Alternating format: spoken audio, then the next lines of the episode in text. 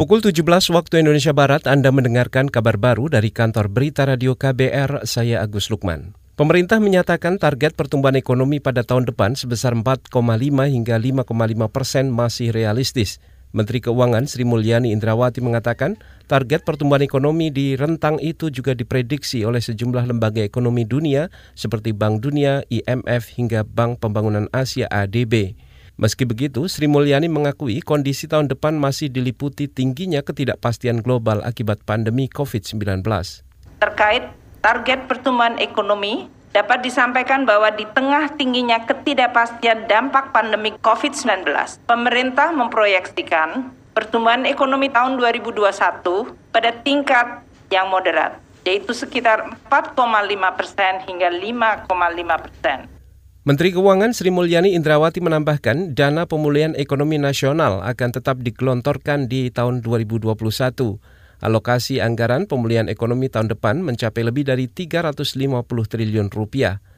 Pada tahun depan, sumber pertumbuhan ekonomi ditargetkan bisa ditopang dari membaiknya permintaan domestik, investasi, dan konsumsi. Persatuan Perawat Nasional Indonesia PPNI berharap penutupan layanan instalasi gawat darurat atau IGD di pusat-pusat layanan kesehatan atau rumah sakit menjadi langkah terakhir di tengah gawatnya kondisi pandemi COVID-19 saat ini. Ketua Tim Penanganan COVID-19 dari PPNI Jajat Sudrajat mengatakan saat ini memang banyak tenaga medis yang terinfeksi COVID-19, bahkan ada yang meninggal. Menghadapi kondisi ini, Jajat menyarankan agar pengelola layanan kesehatan mengganti dengan petugas kesehatan lain. Penggantian petugas medis dapat bekerja sama dengan rumah sakit lain ataupun dengan bantuan otoritas kesehatan setempat. Jadi kalau UGD tidak berfungsi, tentu pasien-pasien darurat yang datang ke rumah sakit akan menjadi tidak terlayani dan resiko penyakitnya semakin berat atau bahkan kematian itu semakin besar.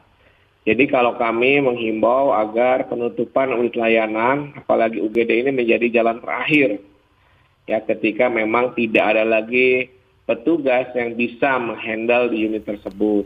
Itu tadi Ketua Tim Penanganan COVID-19 dari Persatuan Perawat Nasional Indonesia PPNI Jajat Sudrajat.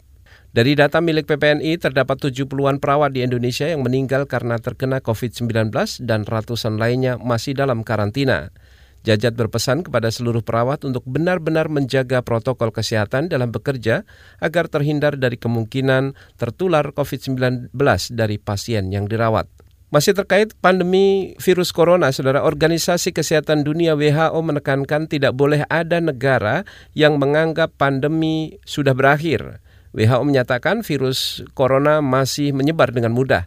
Direktur WHO Tedros Adhanom Ghebreyesus mengatakan negara-negara yang mau membuka kembali kegiatan masyarakat juga harus menekan angka penularan dan menyelamatkan nyawa. Tedros menegaskan WHO mendukung penuh upaya negara untuk memulihkan perekonomian di berbagai negara. Namun WHO ingin memastikan bahwa semua prosedur dilakukan dengan protokol kesehatan yang ketat. Demikian kabar baru dari KBR, saya Agus Lukman.